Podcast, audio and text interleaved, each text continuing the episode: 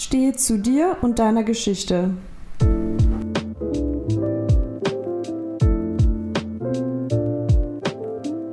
Herzlich willkommen, Esra. Es freut mich mega, dass du heute hier bist bei unserem Podcast Bildung verbindet. Mein Name ist Erdal und ich hoffe, wir haben heute eine schöne Zeit zusammen. Danke auch, dass ich hier sein darf. Ich freue mich sehr. Ja, es wird bestimmt mega. Du hast uns ja heute ein sehr schönes Zitat mitgebracht. Was bedeutet dir das denn? Also das heißt für mich eigentlich, dass man stolz auf das sein darf, was man erreicht hat und auch einfach zu seiner Vergangenheit stehen soll. Das bedeutet, dass viele Wege nach Rom führen und man einfach über seine Entwicklung auch reflektieren darf und sich auch dazu bekennen sollte, dass man eben eventuell ein Arbeiterkind ist und dass es sozusagen einen anderen Weg gab, um, um an das Diplom zu kommen zum Beispiel. Und daher ist es für mich, äh, das repräsentiert meine Geschichte und mhm. Daher ist es ein Teil von mir. Stichwort Arbeiterkind. Das hat dich wahrscheinlich dein Leben lang geprägt. Wie war das dann in der Schule für dich?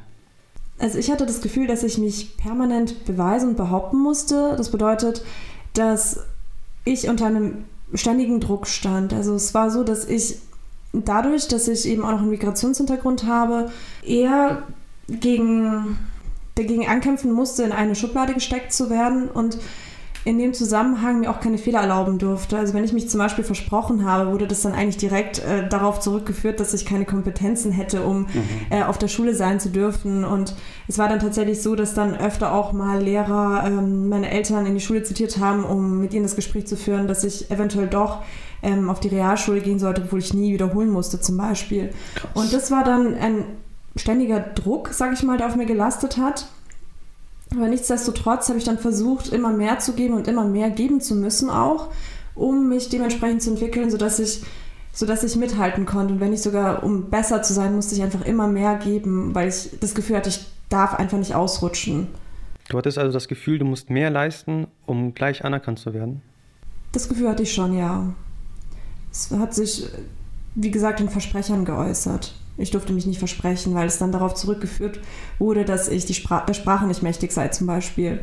Und ähm, nicht, dass ich einfach mal einen schlechten Tag hätte. Und mhm. das war dementsprechend ziemlich anstrengend auch in der Schulzeit. Und es ging so, würde ich sagen, in der Grundschule, in der Unterstufe, Mittelstufe auch noch. Mhm. Und ab der Oberstufe kam dann ein richtiges Selbstvertrauen, dass ich dann auch das Gefühl hatte, okay, ich, ich bin soweit. Also ich ich stehe niemandem in irgendwas nach. Also ich bin, ich kann das und dieses Selbstbewusstsein kam dann auch einfach.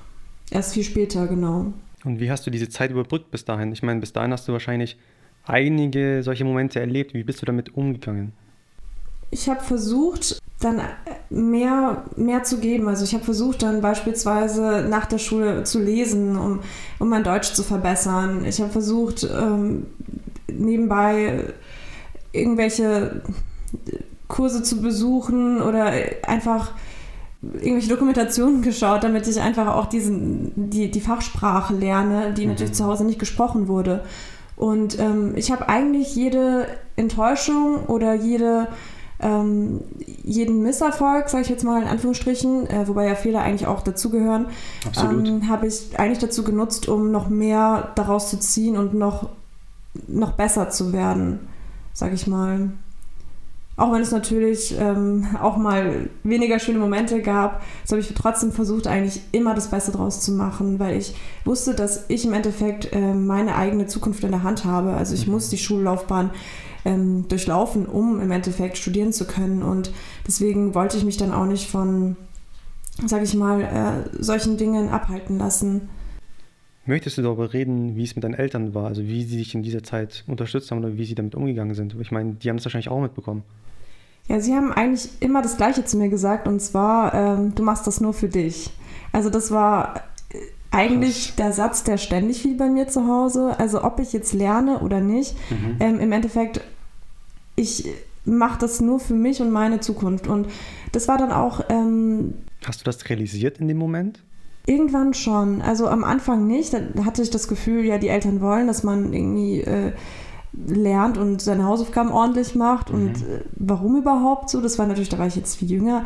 Aber dann, ähm, als ich auf das Gymnasium gekommen bin, habe ich dann auch eben gemerkt, äh, dass ähm, meine Eltern auch damit eigentlich nur sagen wollten, dass also die sich natürlich auf alle Fälle wünschen, dass man es mal besser hat als sie selbst. Hast du das damals realisiert? In der Grundschule natürlich noch nicht, da war ich noch viel zu jung dafür. Ähm, aber ab dem Gymnasium, da habe ich dann schon gemerkt, dass, also da habe ich das dann wirklich auch äh, gespürt, dass im Endeffekt ich meine eigene Zukunft gestalten kann und dass ich das nur für mich tue, weil es im Endeffekt mein Diplom ist. Und es hing dann auch damit zusammen, dass ich eben diese äh, Motivation dann auch hatte, wenn etwas nicht so gut lief, wenn ich mich, ähm, wenn dann die Lehrerin meinen Vater zum Beispiel in die Sprechstunde geholt hat, äh, um ihn darauf anzusprechen, dass ich vielleicht weil ich der Sprache damals noch nicht ganz so mächtig war wie jetzt mhm. natürlich heutzutage. Sowas entwickelt sich auch erst. Ähm, dass ich dann eben eventuell die Realschule in Betracht ziehen sollte.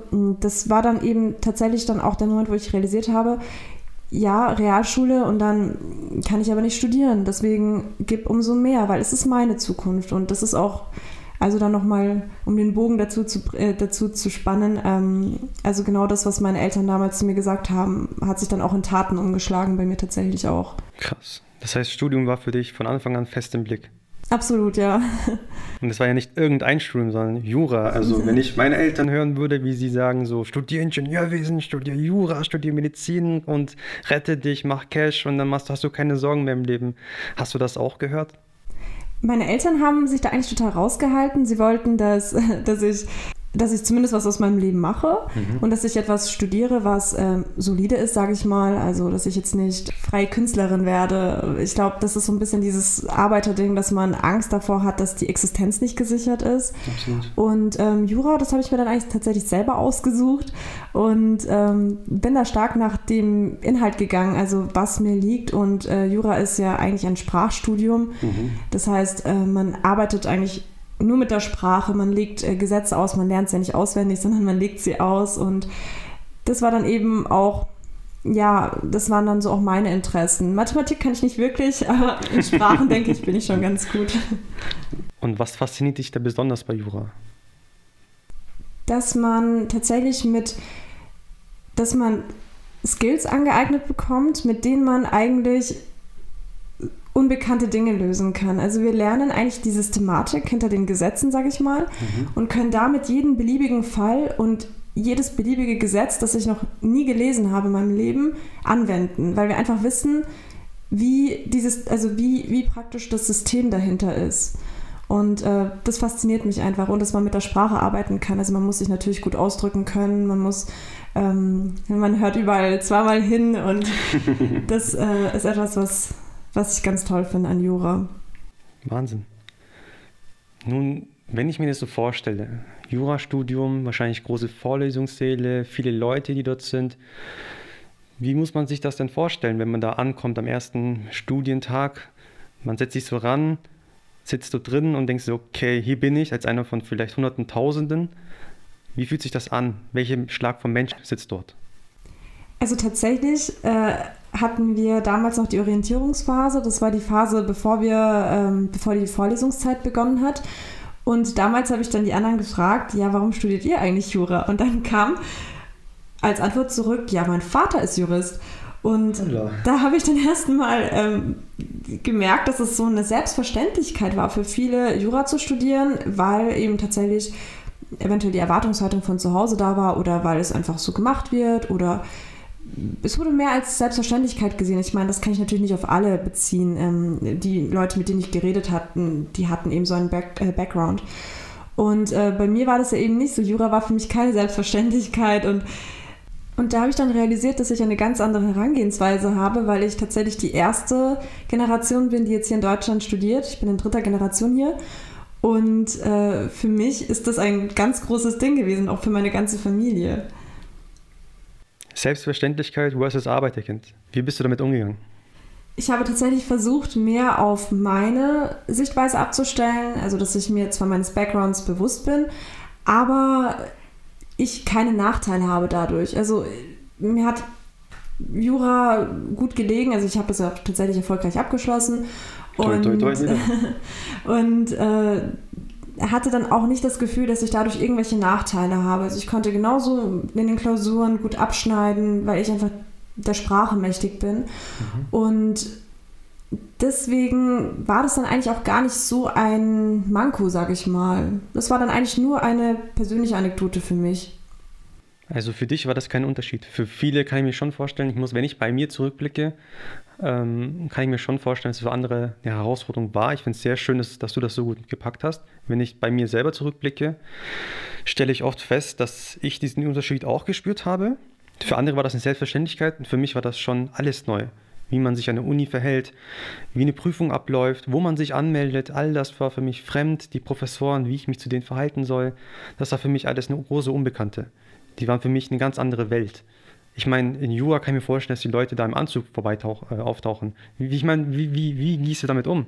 Also tatsächlich hat sich da eigentlich nichts äh, daran geändert, was nicht davor schon so war. Also meine in der Schulzeit war das ja auch so, dadurch, dass ich das Gymnasium besucht habe, meine Eltern nicht, mhm. musste ich ja dann eigentlich auch schon immer, wie soll ich sagen, meine Hausaufgaben konnte niemand Korrektur lesen. Meine ja. Seminararbeiten habe ich dann so, gesch so geschrieben, dass es passt und habe sie dann eben abgegeben, weil keiner drüber gucken konnte. Mhm. Und äh, in Jura war das natürlich auch so. Also das heißt, das System war zwar fremd, ähm, aber dadurch habe ich dann einfach geschaut, dass ich die Prüfungsordnung durchlese, um zu wissen, was ich als nächstes machen muss. Du hast echt die Prüfungsordnung durchgelesen. Die ist nicht so lang.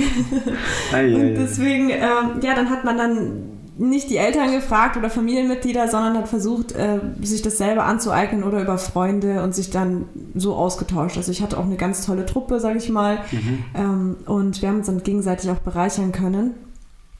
Und daher war das dann eigentlich ja, sag ich mal, ein weiterer Schritt in der Selbstständigkeit, die wir ja eigentlich gewöhnt sind mit diesem Background.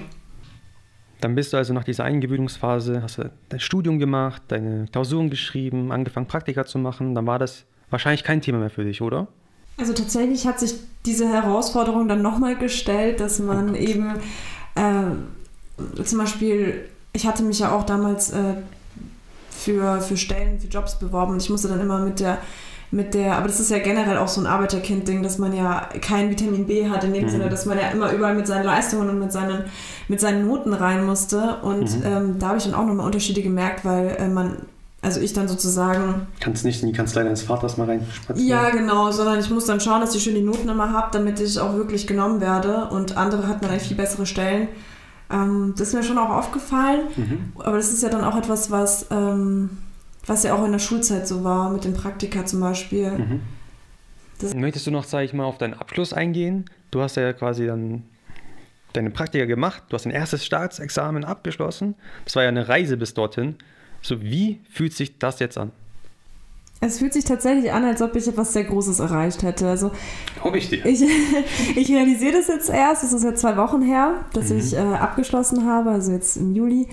Und äh, dadurch merke ich jetzt erst, ja, du als Arbeiterkind, du hast ein Diplom und zwar in Jura und du gehörst zu den Guten. Also ich habe tatsächlich auch überdurchschnittlich abgeschlossen und deswegen bin ich auch umso stolzer auf meine Leistung und es darf man auch einfach sein. Absolut. Denn ich habe diese Geschichte und ich bin eben auch sehr stolz darauf und sehe das als einen großen Meilenstein, äh, was ich da eben geleistet habe und ich habe daraus auch ein sehr großes Selbstbewusstsein gezogen und wenn ich jetzt zurückdenke an meine Kindheit, als ich eben noch ja, sag ich mal, Existenzängste hatte in, dem, in der Hinsicht, dass ich nicht wusste, was wird aus mir, werde ich schaffen? Und meine Familie eben auch natürlich Sorgen hatte, wird unser Kind, wird es, wird es sich hier durchsetzen können, wird es, wird es eine bessere Zukunft haben können, ähm, sehe ich das eben, also wenn ich dann, wie gesagt, auf mein altes Ich zurückblicke, dann hat sich meine Sichtweise sehr stark verändert, weil ich jetzt einfach dieses Selbstbewusstsein habe und weiß, dass, dass ich es kann und da, dass ich mir dessen auch sehr bewusst bin und dass ich einfach so eine Art Sicherheit habe in meinem Leben jetzt. Also diese Existenzängste kann ich teilen. Ich meine, die hat wahrscheinlich jeder von uns. Auch ich hatte sie und ich habe sie auch immer noch. Sprich, das wird uns viele, die so einen ähnlichen Hintergrund haben, begleiten. Dass sie auf diesem Bildungsweg diese Existenzängste haben und nicht wissen, ob sie das schaffen können, weil sie ja keine Vorbilder haben. Deswegen finde ich es sehr schön, dass wir hier ein Beispiel vor uns sitzen haben, Esra, mit dir, dass genau uns dieses Beispiel zeigt, wie es sein kann, wenn man es geschafft hat und dass es auf jeden Fall möglich ist, das zu schaffen. Also vielen Dank, dass du mit uns diese Erfahrung geteilt hast.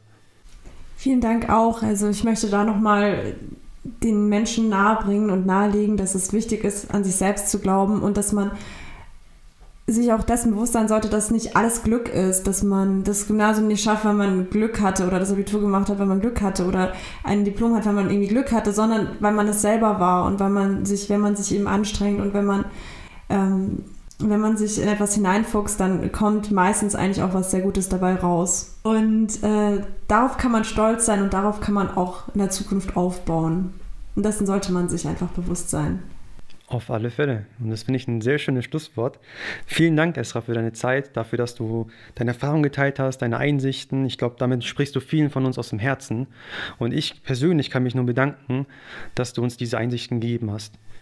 Und damit an euch, an unsere liebe Zuhörerinnen und Zuhörer, vielen Dank, dass ihr uns bis hierhin begleitet habt. Wenn euch dieses Video gefallen hat, lasst uns einen Kommentar, lasst uns ein Like da, teilt es euch mit euren Freunden, macht einen Screenshot, postet diesen Screenshot auf Instagram, teilt diesen Instagram-Beitrag auf Facebook und dann kommentiert auf diesen Beitrag, sodass wir alle wissen, was ihr von diesem Video haltet und unsere Feedback an uns zurückzugeben, damit wir wissen, was wir besser machen können. Vielen Dank an euch alle.